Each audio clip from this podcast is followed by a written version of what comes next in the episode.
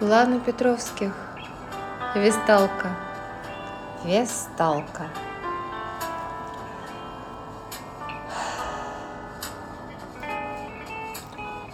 Неожиданно случился полдник. Она и не предполагала есть между обедом и ужином. Ой, на фигуру и так налипло 10 лишних килограммов. Несоответствие желаемому стандарту необходимо было, наверное, исправлять а на каждый понедельник садилась на диету.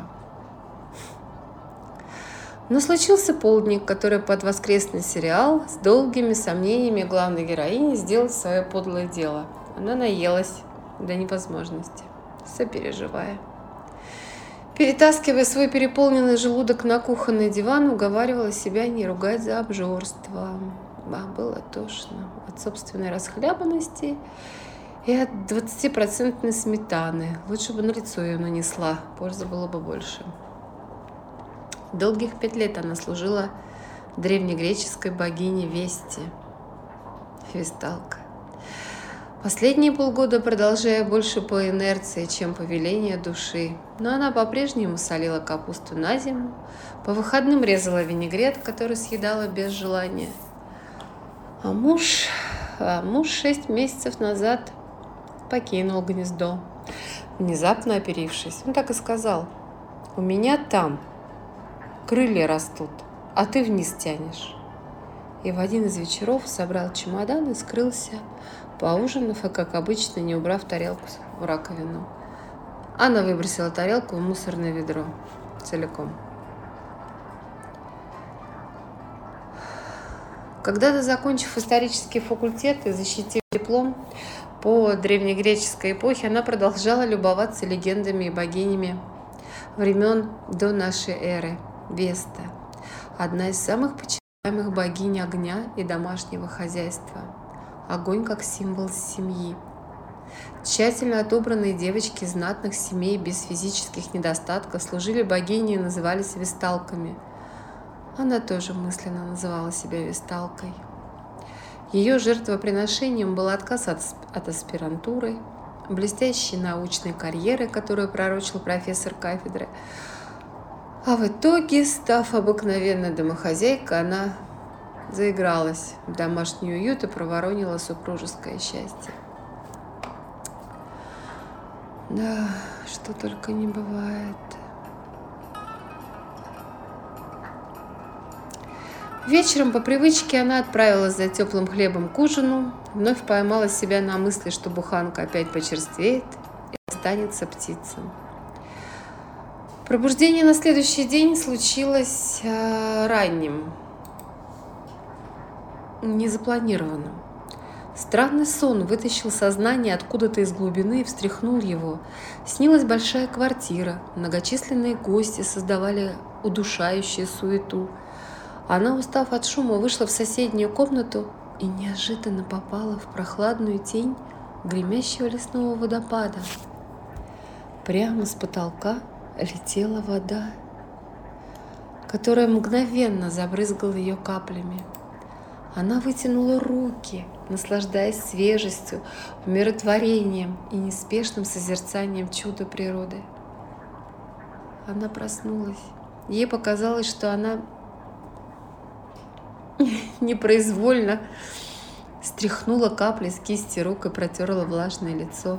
Быть может, она плакала во сне. Но губы не почувствовали соленость. Возвращаясь с работы, она вновь машинально зашла в магазин, остановилась перед полками с выпечкой, тоскливо посмотрела на румяные булки и отошла в задумчивости, направляя взгляд к выбору разноцветных йогуртов. Открыв входную дверь, она вскрикнула. От неожиданности выронила пакет с кисломолочным ужином и застыла. В прихожей плавали тапочки мужа, оставшиеся на всякий случай. Коврик тоскливо коричневел на дне незапланированного озера – и топот бегущих сверху шлепанцев вывел ее из ступора. «Наконец-то, дама! Ну, наконец! Ну что вы стоите? Давайте спас спасать ваше имущество! Я сейчас все возмущу! Я вас караулю уже второй час!» Щупленький мужчина, осторожно отодвинув онемевшую хозяйку притопленной квартиры, уже ориентировался в пространстве, доставая из санузла тряпки, ведра и тазик. Они дружно сопели от усердия, вгоняя воду в пластиковые емкости. Через четверть часа от аварии остался душный влажный запах и раскрасневшиеся лица спасателей. Что это было? Она выдавила из себя. Мужчина закивал, сокрушенно вздыхая. Да, не усмотрел как-то. Простите, вы назовите сумму, я оплачу. Она обвела, обвела взглядом блестящий линолеум, задержалась на скрюченном коврике, лежащем в тазу вместе с тапочками мужа, и пожала плечами. Вообще это давно надо было выбросить. Мужчина, проследив взгляд хозяйки, мгновенно отреагировал. Без вопросов. Ковер, тапочки, там, тряпки, что-то еще – а давайте кого-то из ЖЭКа пригласим, чтобы составили акт порчи имущества. Да нет, не надо. Главное, я никого не залила, остальное ерунда. Сосед еще раз извинился и покинул жилплощадь. Вот к чему снятся водопады, подумала она, засыпая на кухонном диванчике. Ночь проявила себя в сухости и в полном отсутствии снов. А утро случилось внезапным и совершенно недобрым. Она проснулась от прикосновения. С учащенным сердцебиением, смутной картинкой перед глазами, она отрывисто взвизгнула и застыла с поджатыми груди коленками. «Чего ты орешь? Это ж я!» В ее памяти за долгие месяцы полного отсутствия мужа грамм записи его голоса почти стерлась. Бывший, Махнув рукой, направился к подоконнику. Какое чистое стекло. Фу, не замечал раньше. «У нас есть что поесть?» Тривиально спросил он, не поворачивая ее в сторону головы. Вернувшееся самообладание придало ее голосу циничные нотки. «А ты ничего не перепутал? Соскучился по пирожкам?» «Да ладно тебе, можно подумать, ты не рада», – равнодушно ответил он. Передвигаясь в ботинках, он бесцеремонно открывал и закрывал дверцы шкафов. Да. И пожрать нечего. Йогурт и мюсли. А, кстати, ты похудела, добавил он, будто вспомнил, что подобный комплимент любую женщину приведет в восторг. Макарон-то хоть есть? Его усталый равнодушный вид и желание предстать перед ней, а свой визит как извинение – Ее развеселило все это. Она рассмеялась.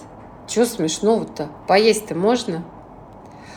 Он, видимо, еще помнил девиз их совместной жизни, что вкусно накормить. А ей захотелось больно, банально подразнить. Что, новая жена тебя не кормит? Ну, опускаться до перепалки значит начинать диалог – Значит, идти на выяснение отношений. А выяснять отношения ей совершенно не хотелось, впрочем. Ей совсем не хотелось никаких отношений.